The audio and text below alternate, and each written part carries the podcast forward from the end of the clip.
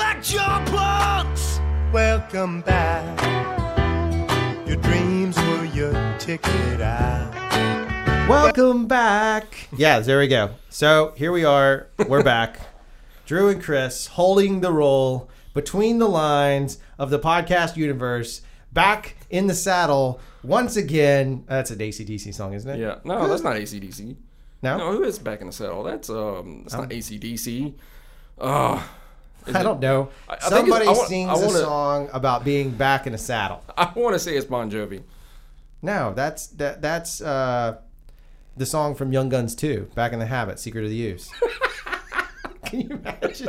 Young Guns 2, Secret of the Use? Why aren't people mashing up sequels like that? That would be awesome. That's my new thing. I'm going to start mashing up sequels, Oh, that would be perfect. right? Wouldn't it That be a would good that thing? would be fantastic. Yeah. They do it with songs all the time. Yeah, why not do it with sequels? Exactly. I, I, there was one going around. It's the holiday season here on this episode of Between the Line or Yep. post Christmas, but pre New Year's, but whatever. We don't care. No. So, uh, have you seen that trailer going around where someone recut Elf as a thriller? Yes. It's phenomenal. I loved it. Yeah, it's great. I seen it on Okay. Facebook. I'm like, yes. Yeah, it was perfect. perfect. so here we are. We're back in. I know it's been a long time. Uh, there's a lot of explanation we can give. Uh, the majority of it has been that both Chris and myself completely buried in work from head to toe, which is a Yes. Oh. good thing when you're you're having a slow year. When yeah, when you're needing money, so yes. Yeah. so when quarter four becomes like the greatest quarter of all time, Yeah. um, as far as financials go, oh yeah. Oh, you just live with it. Like quarter four has never historically for me ever been a great year. Me either. But it's, like as it's- soon as the election ended, it's just people are like, "Cool, fine, I got to deal with Trump, great, or whatever." Oh, mine was making a- during the election. yeah, well, of course, you're in the Yeah. news world. But yeah, I mean, we both exploded doing tons of stuff. Uh, I've been traveling the world. I tried to record podcasts. It just got a little bit overwhelming. I got to work out a better system, um, and we're trying to figure that out. Yes. So clearly, we, we kind of apologize, but I can't really apologize for feeding my family. I can only apologize for the massive gap. That is that has existed between episodes. Uh, Chris, you've been slammed. You did a bunch of movies and Oh docs man, and I other stuff. had like five films, or five or six films, all at one time coming in, and it was like, hey, I need my music, and you know, I need this music done. I need it done by, you know, within one month, and it's just like I, I had no time. I had no time to do anything because I'm work, you know, a steady job at the television station. So it's like, okay, Well, one month is plenty. I mean, look at J.J. Abrams. He did the Star Wars Rogue One score in one month. Did you know that? did you know that? no, that was that was uh, Michael, yeah, Michael. Giacchino. That's what I said. J.J. Abrams. They're the same person. I'm convinced of this. Uh, I think his was uh, three weeks. Yeah. Yeah. A- After they fired, I want to hear the Desplat score. I want to see what I want to hear what happened. Yeah. Well, I just want to hear the score. I don't I care want to. about I the. want to. I want to. I want to know what it yeah. sounded like because I guess it was too dark or whatever. Because Disney seemed very concerned with Rogue One being a very Oh, yeah. dark movie, and they recut it. I'm actually going to give a, a little short review later on in the show, uh, spoiler free, because Chris, for some reason, of all movies, like watches all kinds of garbage, but skips the most important Watches possible. all movie. kind of garbage, really? Yeah. I watched your movie. That's my point. Uh, this is the most epic film to come out in theaters since uh, Warcraft. I can't even say that with a straight face. I actually I own the copy of Warcraft. Is it any good? Um, I Is, never wait, played wait, the wait, game. let- let's- is it as bad as everybody's saying it is? No, it's just it's just a, it's just It's Warcraft. it's Warcraft. I mean, it's it's like look at Assassin's Creed. I don't think it's doing very well in the box office. I'm not sure, but Rogue One stomped it, and I saw that some other Sing was number two, and Assassin's Creed was number three or four. I think it was four. I think Passengers beat it. From what I heard about Assassin's Creed, I mean, because I haven't seen it myself, obviously, but um, because the first thing we'll see is Rogue One. But Assassin's Creed, from what I heard, it's exactly like the video games, and a lot of people are not happy with that. Why? I, get- I, That's get- what you- I, I think it's people who haven't played the video games. oh, got it. There is, e, a, But that's what they said about Warcraft. So that's an interesting parallel. A lot of Warcraft fans were like, "Hey, this is great. It represents us as an audience." I don't understand. It's like if, if you want to make it exactly like the video game, which would you know seem phenomenal. Look at Resident Evil. We talked about this before. Yeah, totally. They are nothing like the video games. No, so far away, it's No. it's silly. Yeah, and th- those do fantastic. Yeah. well, I, yeah, that's that's it. So there we go. We're back into our old habits. We're going Yeah. off on tangents. That's where we've been. Both of us, Chris working on movies, me working on commercials. Which, by the way, shamelessly plugging, you can go to crftSHO.com to see our new reel and hire us because we would like to stay busy. You're on Facebook as well now. Yeah, we, we are. I'm back. Back to Facebook. There we go. Instagram, you can follow us on Instagram as well. Um, Twitter? Yeah, I just don't do Twitter very well. I like don't either. Instagram is more my jam. I like it when people post pictures and tell me a story with that image or give me something to, to double click on and get into. So yeah, we're on Instagram. I'm on. Uh, you do you don't do Instagram? No, no, I do. Understand. You do? Is it at Scripted Eyes? Yep. Good for you. Good branding. Yeah, my personal is at Nameless Ben, and you can also follow um, Frame29 Films slash Craft Show, so two separate entities. Okay. It's F29F underscore CRFTSHO. Uh, that's our Instagram handle. There's also a p- dedicated Craft Show Instagram, which is at Craft Show, CRFTSHO. That's what we spun off. So we spun off a commercial company. Why? Because we wanted to focus film to be film. I didn't want to mix the two. They overlap perfectly. But for me, I just wanted to give our client base a dedicated focus on commercial advertising and directing and pushing things out this way.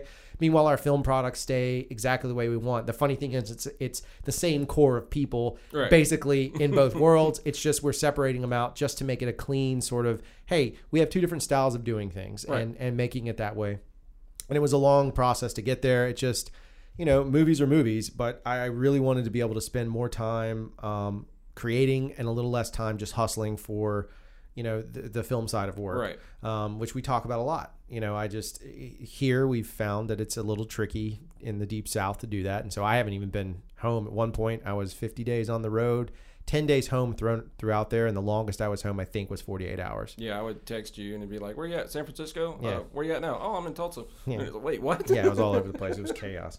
So that's where we've been. Um, we can't we can't go on with this podcast uh, and, and and to take a somewhat serious note. And whenever this airs, it doesn't matter because it's important. I gotta at least just acknowledge. You know, it's sad when someone dies. It really is, right? You know, we've obviously people on the internet are saying 2016 is the year of crazy deaths, and there's been a lot of pop There stars really that have have. passed away. Really has. Um, but if you look at their ages, they all fall into that. Right. Some of them being older. I mean, there's like 130 people that are notable that passed away this year, Right. but most of them live past 80. Um, but it's some of the younger ones that kind of you know stir it up. And Right. then when it is a personal person, someone who had a character that you loved, Oh yeah. or for me, someone who represented what I wanted to see change in Hollywood and in the world and in my profession when they pass away uh, untimely. So it's it's a little bit painful. So Right. uh, obviously, fresh for me is, Yeah. is the wound of Carrie Fisher passing Yes. away. I do love her as Princess Leia. She will always be the first girl I ever like loved. Oh, yeah. You know, Princess Leia will always mean something special to me um, as a Star Wars nerd. But as a as a writer, she means tremendous amounts more. Oh, yeah. And and f- her voice, she never stood down. She stood up. No. Was she perfect? No, but she was also a hell of a writer, and I stand behind her for that. She also fought for women's rights inside the industry, and she wanted people to write women better. She didn't want them just to write a new style. She wanted to write them better, more realistic, Right. with a little more of a voice to them instead of being shelled. So I, for me to lose her is kind of she was she had the ability to be a little bit mouthy when other people shy away from it. She didn't. She ran into the battle, and so Right. uh, just like just like her character. just like her character, weirdly enough, right? So Yeah. I, I stand behind the idea that it, that is a devastating loss for the industry. It's a devastating loss for fans, uh, devastating loss for women in the world. You know, just having an it's activist just, and it's a stand behind it. devastating loss on a personal level as well. Absolutely, I mean, because she was the first strong female character I ever saw. E, absolutely, I mean, she was the first one I ever saw in a film. right? I mean, of course, you know, you had Sigourney Weaver in Alien, but for me personally, it was Star Wars. Yeah, that's it. I mean, that's what it was. Well, It no, was- I mean, I had to deal with my daughter was carrying around a Princess Leia doll last Oh, night, and it, like man. that that actually hurts. Yeah. She doesn't know. I'm not going to explain it to a three year old, but like Right. she knows her as Princess Leia, and she knows her because she's a princess, and that gives her a rela- Right. But when she watches her, suddenly Leia is doing something.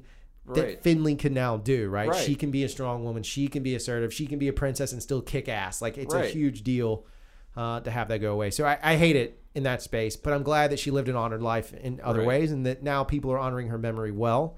Um, the only thing I have to say about this, and, and call me an asshole, I don't really care because I think it's important. Her passing should be a telling of a couple of things. One, you know, obviously she struggled with some substance abu- abuse Right. early on in her life and what that does long term effects to your body it's going to come back Yeah. on you like all of us uh, you know the same way with like anybody that, that kind of goes through that path um, i try not to ever preach health at anyone because it's your business i am Right. extremely but just be consider just think about the fact that she was 60 years old Right.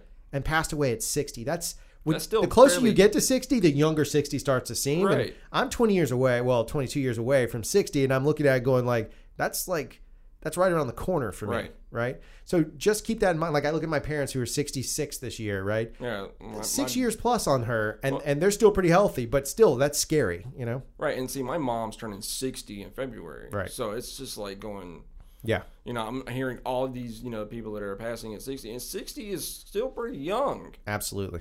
I mean, It you is. know, when I was a kid, I was like, "Oh, you're sixty. Right. That's old." No, it's not. But it, but our industry is stressful, so you have to be Right. mindful of what's going on in our industry Exactly. and try and keep yourself healthy, both uh, you know mentally, physically, emotionally, Yeah. best you can. And and it's hard. And, and no, one- I'm not saying Espe- it can't be- especially in this business, it it's really is. brutal. And so just find a way of doing it. Seek out help. Find people that will, you know, work with you. You- Right. The best thing in the world is have a family. That's what we we are, right? Right. And that's what the between the line family is. Is I mean, we've had people come on that have I use the word minister because there's times when I've been in that place that it almost Oh, yeah. Oh, feels like a religious experience yeah. to pull me back out. And I've had people on the show. Jax is one of those people. Jamie Ehrman. Almost every one of our guests has been that way. But some of them have really pulled me out of a dark space. Even though we put on the happy face, I'm still struggling with it, right? Yeah.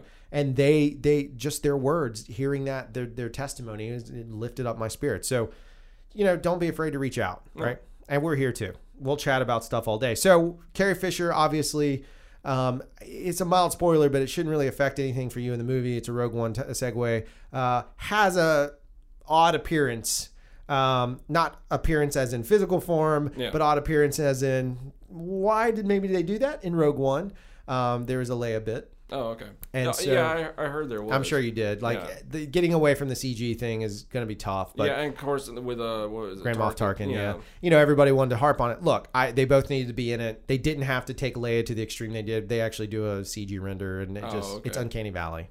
But and that doesn't hurt anything because again, yeah. the sequel to Rogue One has already come out in 1977. It's so weird.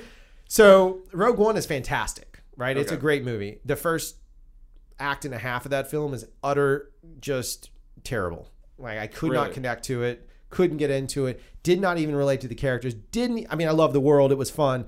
Couldn't find myself completely willing to commit to the film until a certain thing happens in the movie. Uh, a character, you know, transitions to another world. Right. And when that happened, it was like boom, the light went off, and I was like, man, I really like this. And then I was into it. The last act is one of the best Star Wars pieces ever, but it's also a hell of a good war movie. And it's Okay. it reminds me of the old kind of like Guns of Navarone, World War II style war movie where Okay. people are going to go through struggles in the picture, but you're still going to relate to them and connect to them and feel for Right. them.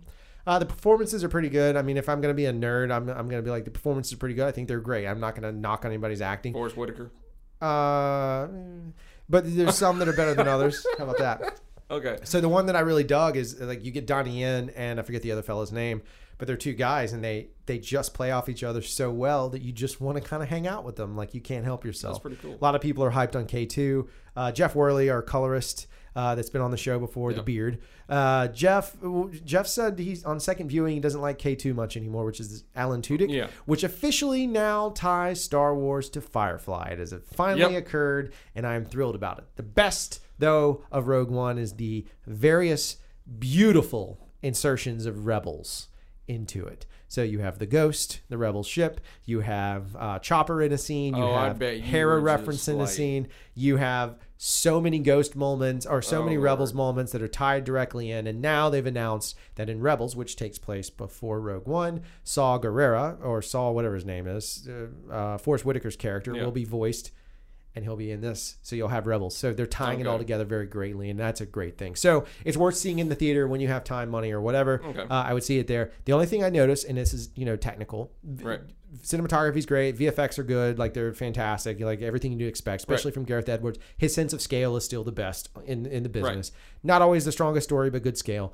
Is the sound mix was terrible Really? dude there are sequences at least in the theater i saw it in so it couldn't it- maybe it's fixed but the theater i saw it in they're on yavin 4 there's no background noise it's as isolated as our voices are now Wow. yeah i don't want dialogue to sound that way i want it to have texture and, and Yeah, it's, it's- almost like there was no body in the film Wow. which then leads to the absence obviously of john williams score i'm Right. okay with that i'm 100% he I- I doesn't was have to too. do it all No. they give you little kisses of it, and it's enough to be like, here's a little moment, a little Right. salt. The downside is the Giacchino score reminds me of I've been a fan of his for a very, very long time. I go back to Call of Duty, Right. not the modern stuff, the old World Yeah. War The, II the stuff. Call of Duty, the very first Call of Duty. Right. I go all the way back to that, where I would ha- I'd rip the soundtrack out of the game Yeah. and listen, burn it onto a CD Yeah. and listen to it.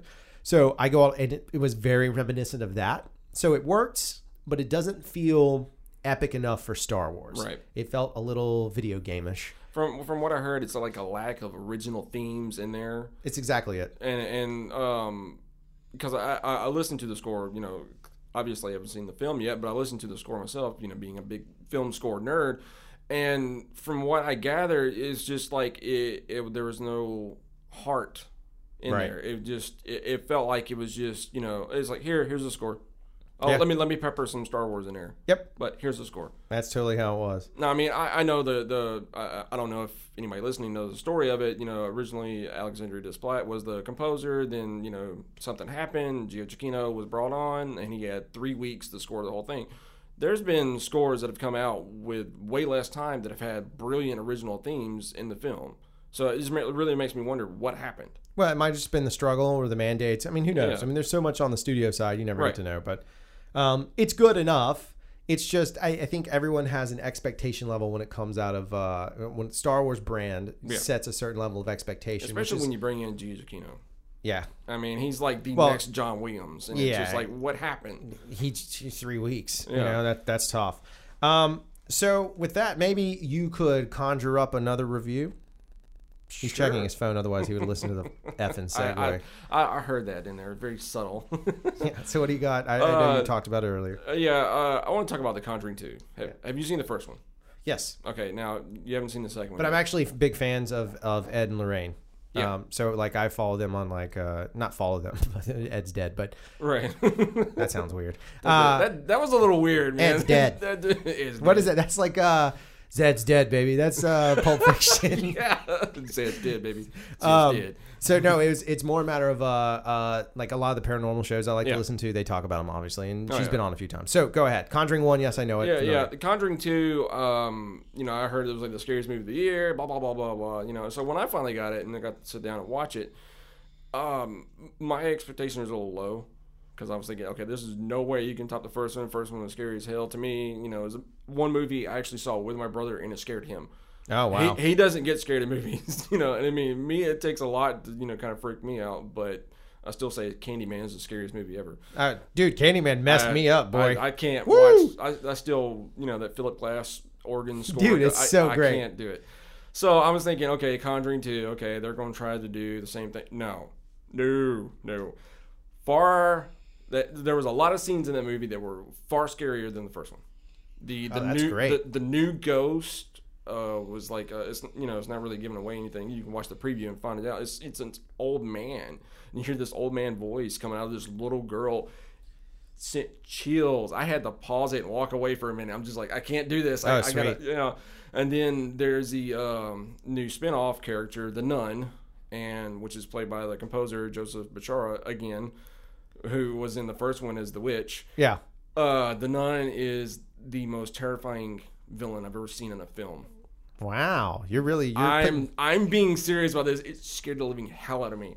This one sequence, I don't want to give it away. It's playing with shadows and Yeah. it's just the way it happens. Yeah. It was like the whole scene was just nothing but tension. Oh, that's perfect. It's like a, like a three to four minute scene, and you're sitting there going, "Oh God, we could stop." But there are downsides to the film. It uh, there, there's a there's a scene in there. I don't know what happened. I don't know if it was just the DVD quality I got. Maybe it was just maybe it was in the film. But there's this one sequence where obviously you can tell it's CGI coming in there, and it almost it plays in almost a cartoony moment, and it, and it was just wait that was supposed to be scary. I mean, there was like no reaction out of me. right. I mean, luckily they kind of you know fixed it, and but it was just I'm I'm still that's still in my head going that just it Stood out. yeah it really Yeah. did big time. Uh, the music score was great, uh, of course. Uh, and then toward the end of the film, it kind of starts playing exactly like the first one. Uh, Story wise, yeah. camera angle, sound mixing, sound, everything. It just started playing exactly like the first one. Right. So it kind of took me out of it. Yeah, yeah, yeah, totally. Yeah, and um, and again, you know, of course, they bring it up that there might be another one after with this, which I'm pretty sure there will be, but It, the, the nine, I'm telling you, when you when you see this, when you see the nine, Will I come up with a sequence- quippy uh, little gimmick? You for it? might, you yeah, I'm might. gonna work on it. I'll Oh, work on a dude, it quippy was- little gimmick upon seeing the If, nun. if you don't watch the whole movie, just watch that one scene. I'll just look it then- up on YouTube. Oh, it was. Not, we'll probably look it up when we get through this. But sure. it was it was so scary, man. I'll have to. I'll have to check it out. It was it was freaky. I definitely have to wait to see that one because Sarah's a big fan. m- The wife is a big fan of um, horror films, and Yeah. she loves Conjuring, which I did too. I love The Conjuring. Oh yeah, Um, it's got story issues on second and third viewing to me. It's like, Oh, yeah, that yeah, doesn't me make too. sense, but it doesn't matter because it's a well composed film, so you don't pick up on those nuances the first and time Eh, it's through. it's very surprising too because both films got a rated R, and there's like no f words, nothing like that. It's just they got a rated R because of how scary they are. Yeah, it's good. That's you know that doesn't happen a lot. No, nowadays. that's like kind of old school MPAA going, going that- to town on and it. that that tells you something. Yeah. Um, that's cool. I, I it should show up on Netflix relatively soon. Speaking of Netflix, uh, the buzz on the internet is about a show called The OA. I'm going to give you my review, and then Chris, you give yours. You ready? Here's my review. It was boring. Disappointed. Okay, so the other movie that's on Netflix that we were going to talk about is uh, stars our good buddy, Senior Crane, Crane, Crane. Crane Crawford. Crane Crawford. Crane Crawford. Uh, it, it doesn't just star him. It's got James Badgedale and uh, Max Martini and Emily Mortimer yep. uh, and that other dude, Bruce Bruce. Greenwood. Greenwood. Man, I am impressed. Yeah, Bruce Greenwood sounds like a '80s singer. Was he, ever a Does. singer? No, No, just I checking. don't think so. Wouldn't that be great though? That would be Oh, that's fantastic. Lee Greenwood, and I'm Yeah. proud. to oh, be ma- an hey, they American. might be related. Oh, that's true. I They should really make fun might of be that. related. Yeah, they could be related. Every At time. least I know I'm free. And you should watch my movie Spectrum about some ghost beasties. And there's a plane Crawford scene or two, but mostly Max Martini. There ain't no doubt you'll love this film. Spectrum on Netflix. I did that one right. Katie. Yeah, Yay. thanks. There it is. All right. Bruce Gre- Bruce Greenwood, everybody, singing singing the theme song from Spectral. You know, that's what happens. Yep. Yeah. All right. So Spectral, I uh, Yeah. I was really jacked when I first heard the the, the concept. It, Yep. The way it reads is reminiscent of a com- of a comic book that came out by Wills Portasio. I think it was called uh, Wet Works. It's about a group of special forces guys. They're hunting something down. They en- end up interacting with some magic stuff that turns them like turns their skin to steel, and Yeah. it turns out there's vampires. So they're the only ones that can stop vampires because they can't break through their Right. skin, whatever. So it was a good comic. So this special forces team gets hired then by the U.S. government to Right. go around and hunt down That that's what I thought it was. and then the movie started, and I was like, okay, this is cool. This is some cool. They got some cool, ge- you know, they got cool gear Right, or right. whatever, right. And then this is gonna be full of spoilers since we have seen it. By the yeah, way, yeah. spoilers. Yeah, right. Yeah, yeah. Spoilers. yeah spoilers. Yeah. Yeah. So then they're given all this gear, and I was like, oh, they're kitted out pretty cool. They got some Right, right, multicam, and there's this weird scene at the beginning with James Badgedale where he invents a laser that that melts an ice cube, and they got to test him Right. on a frog. One I was day thinking or real something. genius in that scene. He totally. I was waiting for popcorn to show up. It's like, why didn't they not do it?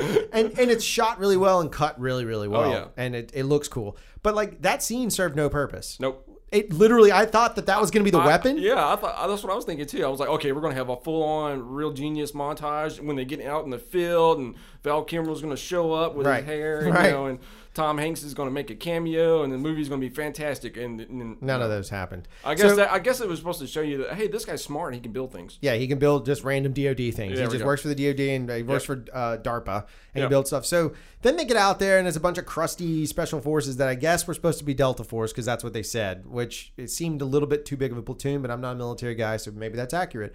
So they go in, they start trying to find these bodies, and they they find a dude in a bathtub, and then all of a sudden a guy, he's crazy and he's Right. one of their former guys, and all these other dudes die, and then you see this ghosty type beast. Looks kind of like kind of looks like uh, an X-ray, a running X-ray. You know, you can It see kind of the makes me skeleton. think of uh, what was it, Peter Jackson and the Frighteners.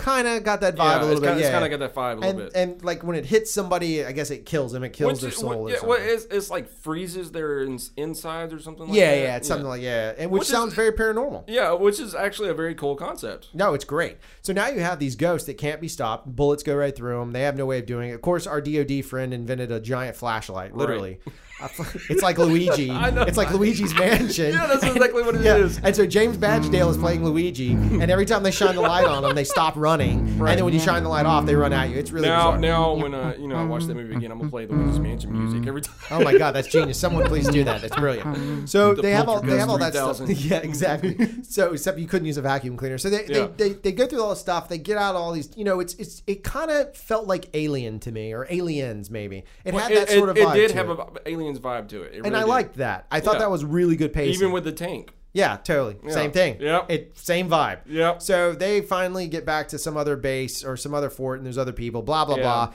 And then they figure out the only way we can do Then Lee, this Lee Greenwood shows up. Lee Greenwood shows up, kicks out a jam, and and that motivates him. He just sings, "I'm proud to be an American," and then they just randomly, James Badgedale's like, "I know what they are.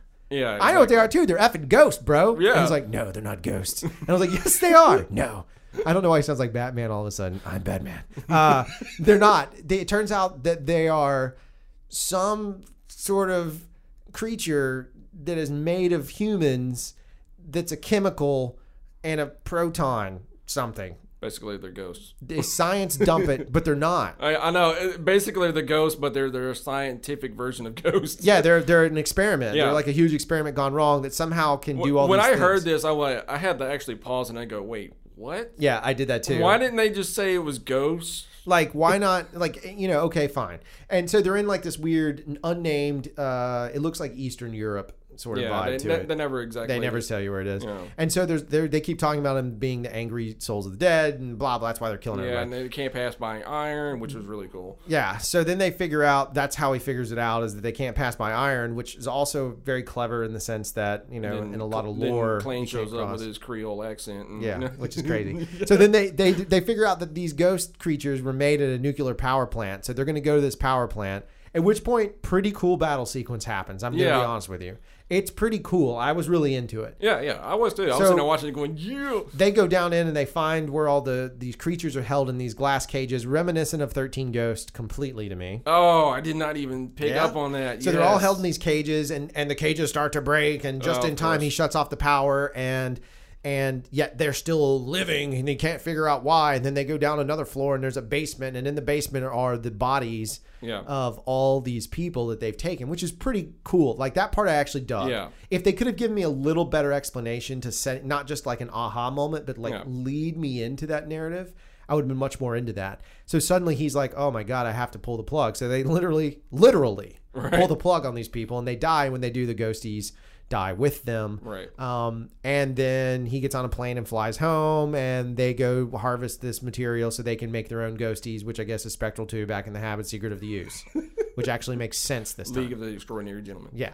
So then you have like our heroes like claiming them. They just get on a helicopter and go be badasses, and it's cool. Great, cool. Right. And League Wasn't a of- bad movie. I No. enjoyed it, but like I like there was such a premise there. I was like, oh my gosh, please tell me this is about a special forces team that is special, special, special, special, special forces. Like they're so special. Like no one even knows they exist, and all Right. they do is hunt down crazy things That's what I thought it was. and they had like ghost. Oh, and, oh, they did invent. In fairness, they did invent basically proton guns. well, yeah, They basically. used magazines because they could. They've been, I James know what this movie Badgedale was- took I- I know random what This movie equipment. is. I know what this Yeah. movie is. It's like the badass version of Ghostbusters. Totally. there all you it go. is. Yeah, That's all this is. It's like an action movie version but I have of a Ghostbusters. theory. I have a Okay. theory. Now I'm not sure of this theory. This is insider baseball here, folks. Welcome to insider baseball. So maybe it's just inside baseball. Just I don't watch in- baseball. Can anyone correct me? The Insider, starring Russell Crowe, baseball. Here's what it is. So, uh, my theory is that the film t- has that little turn in it to ex- scientifically explain the ghost as not being ghost. Uh, because they, re- I believe they probably released it uh, foreign, and they probably released it in China. And China's not a big fan of ghost stories; that just doesn't fly over there very well. So by making them scientifically accurate or Right. scientifically driven, then they can actually get it cleared. And I bet it played in theaters over there. I'm not. I'm not. I'm just Yeah, because it just was making supposed guess. to play in theaters over here. Yeah, but then Netflix got it, and I bet they just did Netflix deal here and then played in theaters and did a Right. rev share deal. deal. So basically, it's like it, it works. There's not. It's not like it's pandering. It's just that they probably made the script was probably adjusted for that, and it probably worked really well in that market. It's really smart marketing Right. to take the idea that okay, well, China doesn't like ghosts. Well, we'll just work our own ghosts in and figure out how to do it with science, and then it's okay to do. Right. Well, see, I, I was looking up on IMDb. I was looking at Klein and see what he was doing next, and I saw Spectral. And when I read the script, read the you know the idea, I was like you. I'm thinking, oh my god, this is gonna be like a team that hunts down you know paranormal stuff. Then they're gonna fight something that is you know too big of a challenge for them, and then they gotta Cthulhu. right? You know, something huge, and they got to figure out how to stop it and everything else. And this new recruit that comes in out of nowhere, you know, helps them save the day With you know. science, Right. Yeah. That's what I was thinking. And then when I saw it, I was like, okay, this is not a bad movie. No. I'm- I, you know, I, I enjoyed it. I enjoyed it. I got you know, and I, I was a little disappointed with the score. Yeah. I mean, because I, you know, of course, you know, everybody knows I'm a composer and everything else, and I, you know, really like reviewing film scores. Uh, the the re- score was from uh, Junkie XL, you know, Tom Yeah, Hulkenberg. totally. And it was just, it was very bland, mediocre. It was just, you know, anybody could have done this. Yeah. You know, Yeah. I was I was very disappointed in the score, but overall the film visually it was fantastic. It was a fun popcorn movie. I mean, if you can look aside from they're trying to explain ghosts scientifically with Lee Greenwood singing in the background with just Clint saying. Crawford spe- speaking Creole, you know, Yeah, it, you know, it worked. Yeah, Uh, it's funny you bring up the score thing because I was gonna. It's something we had talked about. We had wanted to talk Yep. about it before, which is you. You just said it right, Right. that the score was safe, and that's become somewhat of a trend. I would argue that maybe Rogue One is not to be included in that yet, No. because you haven't seen it, and I need you to see it with the picture because I Yeah. think that's what makes the difference. Just listening to music. I mean, there's some pieces that I'm like, ah, whatever. And then I, I watch it in the movie. I'm like, oh my gosh, that was brilliant, right? So it's only fair when we're talking about score, you got to attach it to picture at Right. some some point in the space. But you know, that's one of the things you brought up is like uh, I think it's the it went around for a while. But it was the Marvel video. Yeah, it was the where Marvel everyone's video. like, "Can you sing a Marvel theme song?" they, they were like, uh, you know, can you do Jaws? And you're like, da, da, da, you know, then he's like, do Star Wars, and you know, do this, and he's like, uh, you know, sing the thing Harry from- Potter. Most- a yeah, lot Harry of people- Potter. You know, right, right, And it's like you know, uh, hum a theme from Captain America, and they're just like, uh, and they just sit there, Yep.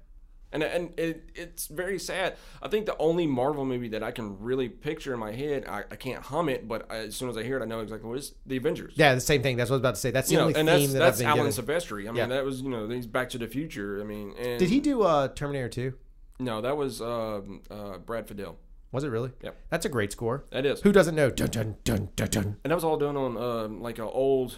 Uh, he he did the T two score on like a re. He like reworked his com- his keyboard to make all those new sounds. and Crazy. everything. And it was Yes. all computer. But that, but that's the thing, right? So that's where we're coming from. Is like Right. that's where all these iconic films have, r- because the time and energy and money was put into creating a score Right. to make that happen. And I've been on both sides, Right. Right. So a- again, I can pick apart my own film and slam whatever I want on it because Right. hell, I own it. So like. Convergence is an example. The score in that's mostly generic, and, and I don't have a choice. It's not that Patrick and Page didn't write great music; they wrote fantastic Right. music music. But for for it, it's not that it feels generic; it just feels like it's there and it does what it needs to. However, there's some sections of that where we opening. literally wrote a theme. The opening was a, an original Yeah. theme, and then the big sequence where she crosses the threshold with Right. with, with Clink that was an original score theme. Then we took those and built them up from that. Right. But that's kind of the challenge now. Is from a financial standpoint, those guys did not have enough time. Right. So we picked two spots where we wanted to make the theme shine. We wanted Right. to shine on the front, and we wanted to shine in the middle. And then the ending is a is, is a callback. And then you have like the opening theme um, kind of come back in this one sequence when Right. Clean is trying to figure out everything. Right. Which I thought was really nice because a lot of films nowadays, which we're what we're talking about, they if they do have a, a theme, they don't ever bring it back.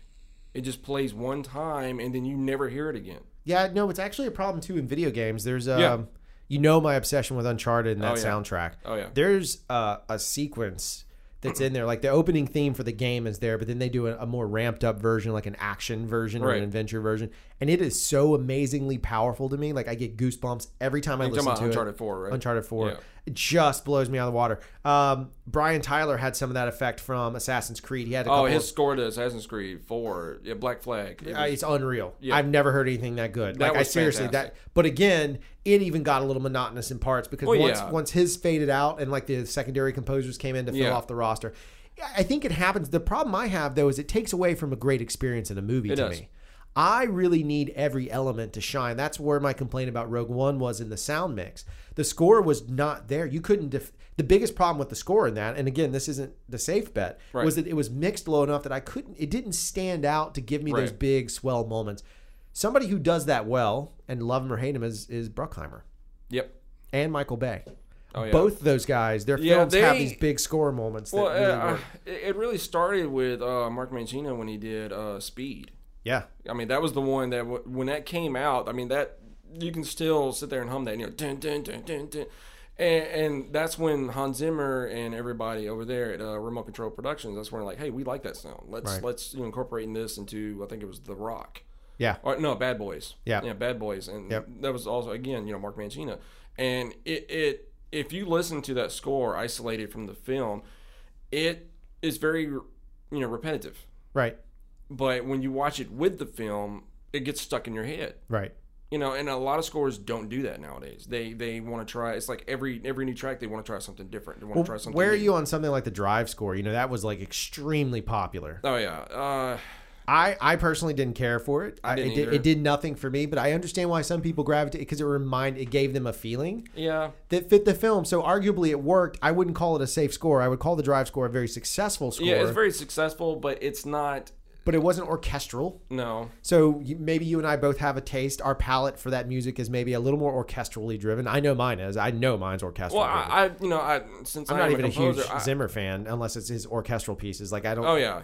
Like some of the Inception stuff didn't do a lot for me. Well, see, I really like Inception. It's iconic. It's iconic. yeah. Now, see, that's the thing with Zimmer. Zimmer knows rhythmically how to attract someone into his score. I mean, because like um, Interstellar, there there's a lot of those pieces in there where you know they're like, oh, this is so fantastic. It's basically an organ. It's basically what John Carpenter has already done. It's just Zimmer has brought it, you know, Back, full circle. Yeah, yeah, yeah. right. But and uh, there's one uh, piece where it's um, the scene where Matt Damon's character is you know going crazy and he's going to kill everybody. That's the and- prequel to The Martian. right. And uh, but it's that whole that whole it's just uh, like you know a same base of notes, you know, same you know riff pattern just playing and it's just you know getting louder and louder and louder. I'm like this John Carpenter's already done this before Yeah. you know why you know I, I don't understand it and then everybody's like oh this is fantastic you know zimmer you know being a genius like he always the man is a genius but this has already been done before Yeah. you know everybody's acting like it's something new Yep. and it's not and what we're talking about with the uh, you know this you know, the drive score I, i've been on that side i've had to do a score where it's all orchestral and i've had to do a score which i actually won an award for was all synthesized Right. which was like drive Right. at first, I was completely against it. You know, I'm like, no, this is not going to work. I wanted a sound design orchestral orchestral score, and then when I watched the film, I'm like, okay, the, the synthesized stuff works. Yeah. How do I turn the orchestral stuff into synthesized? You know, I just basically had to, you know, okay, I, same thing I would do, just bring it into the synthesizer. Well, and that's the thing though is I think that's the the beauty of the project. Sometimes that's at the director coming up with that idea, and Yeah. sometimes it's the composer, and that's where it shifts. The key is is finding that balance of I, I still long for the movies where the music is treated with the same respect as they do the negative. Right? They treat Right. the film negative or whatever, the digital print, whatever you Right. want to say. They treat that with so much respect. I, I like it when the score is given that same amount, when it's given a character. It when needs the to score be. become it should be. That's what the joy of movies Right. is. That's the big difference. Now there's like a lot of television that's got better score than films. Oh yeah, Like Westworld's got some insane great ideas using Radiohead songs over and Black Hole Sun and all these Right. other like popular tracks. But in see, it's like a lot of films they won't do that. They want to play it safe, where you know, and it's like horror films nowadays. It's mainly a sound design. It, there's there's Right. not there's no theme. There's no. there. you can thank Mr. Bashar for that. I mean, Well, he, yeah, he I- founded that style. Oh yeah, he really did. I mean, it, Or- it, or it works. Perfected it, I should say. He it worked. I mean, cause you know, I, I did it for your film. You Yeah. know, uh, it works for a lot of times, but it, there's a lot of times where it don't, and people are still, you know, and it's not really the composer. Sometimes it's not always the composer's discretion. Sometimes it's like you know, people, the producers, the director, the studio are saying, "We want this. This Right. is what we want. We're hiring you just to make this right here. Right. We can't get him, so we're going with you." Basically. Yeah. No, I'm And- with you. And, and it shouldn't be that way. There's No, a- it doesn't have to be, but that but it's part of where the change is coming in the business is that like I feel like a lot of the the quality element is shifting away to bigger VFX moments Right. and bigger pieces and instead of sometimes and that's where I think we see some of these like smaller films do really well because they have this moment where Oh, yeah. everyone was it was passion driven and and they had to invent a way of, of dealing with I haven't seen one in a while that really moved me like that but there are those sh- you know Right. types of pictures that do that that's like the last vestige. That's like back to where it was, like when when it was all passion driven cinema, and, and Oh, yeah. it wasn't just about the big, you know, it's all about box office, but it wasn't about the big box office moment. It was kind of pushing it in, in Yeah. a different direction. So I don't know. I, I'm curious to see. Like we'll see what happens for best score this year. I, I'll be curious to see what nominated at the Oscars. Yeah, I don't, I don't know because there, there's um, there's actually a couple of composers that I know personally that are up for nominations, and I, I'm I'm kind of curious because I mean even some of their work I'm sitting there going, eh, Yeah. you know, I, I wouldn't you know. I- I- I disparage- you know, think- I wouldn't put them down and say, Right. look, you know, it was really terrible. I'm sorry. Right. But um, I mean, I know one guy who actually won an award for his score, and I heard it, and I'm just like, there, you know, I'm sorry, it was there was nothing there. Was, there was no theme. There was nothing. It was just j you know the same stuff you've already done before. I mean, But it happens. I mean, sometimes that style resonates with other people. That's Yeah. the thing about uh, scores and judges and festivals. Having finished up judging a festival, like Right. you know, the stuff that connected with me is not what connected with Stacy or what connected with Kim, the, the other two judges. And it was like, I really liked a couple of these films that they didn't care for, and it just the way it came out. Like they don't like horror films, and I do, or they didn't like they liked this uh, this artistic approach to something, and I thought it was you know just Crap. not crap, but it was just like an exercise in futility. Like, why am I Right. watching this for four hours? You know, that's how it felt. And- but th- again, it comes down to taste and in the moment and in the mood and in the space. And they're listening to this, and then this song sounds like that. So it reminds them of blah, blah, blah, blah. I mean, there's a Right. million things that go into that. My bigger concern is like sitting in that theater. Where, which is where I, th- you know, is the is the temple uh, of the film, and Right. you're sitting in that space, and it's not pure, and, and it feels bland. You know, like I'm worried about pretty much. I'm not really worried. I just I hate it that like you know, Spider Man's not going to have a theme, you know, aside from Spider Man, Spider Man, Right. by uh, Bruce Greenwood. well, Spider Man, at least I know Spider-Man. I'm free, and I won't forget the web slinger. well, Gio Chiquino's doing the score. I know, but that doesn't mean anything to me anymore. Yeah.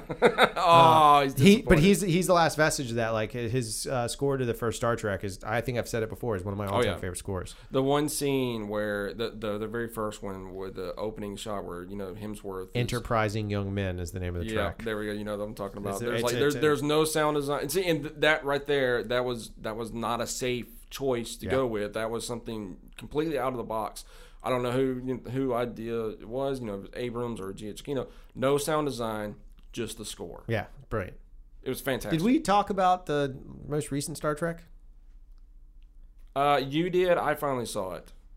Tell me how stupid that sabotage thing is. Oh, God. Like, kick off some classical. Let, let me put it to you I like that. can't sta And I love that It's song. like, uh. is that classical? yeah, it's like, I, j- I'm sorry, it just didn't work on me. He- here here's my whole thing now uh, now granted i am working nights at- at a television studio you know i work from 11 o'clock at night to 7 in the morning so my sleep cycle is completely you know jacked up right now because i i work you know, saturday sunday monday and i get off on tuesday morning so and then i'm off again until saturday night so my like I said, my sleep cycle is completely jacked.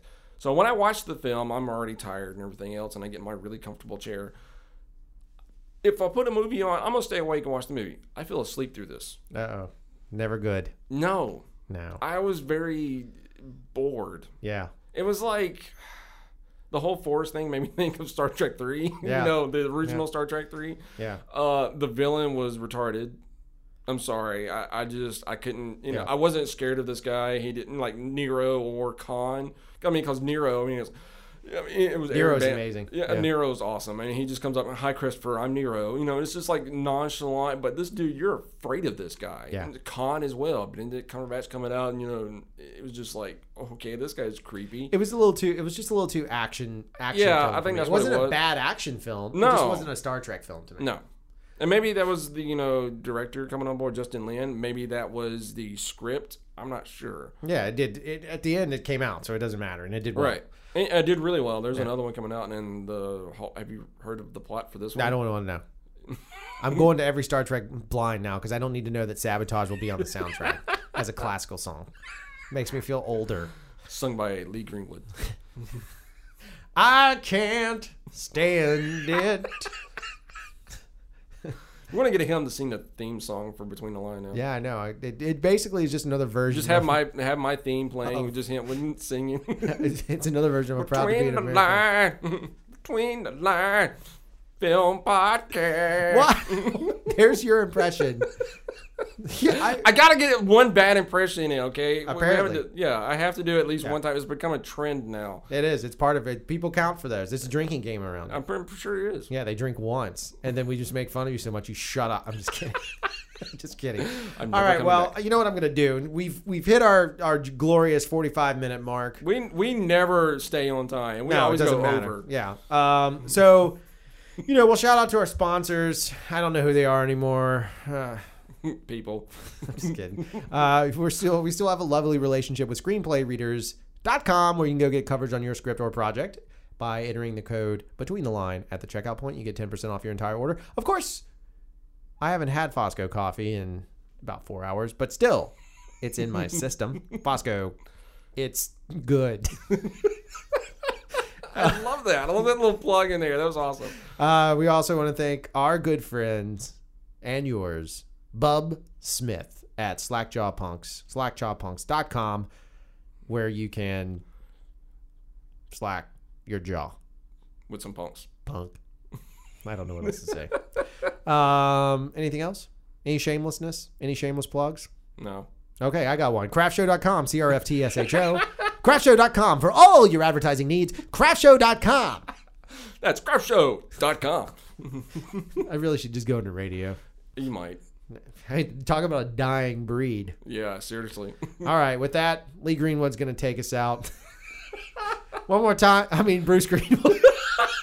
See, you can't even sing. Bruce. Gre- Bruce, you, you care if I come back Oh in my the studio? God. And I'm proud to be an American. With some ghosts you cannot see. And you fight them with laser guns and a laser rim that makes ice cream. See my movie Spectral, and you can see Clayton Crawford Creole.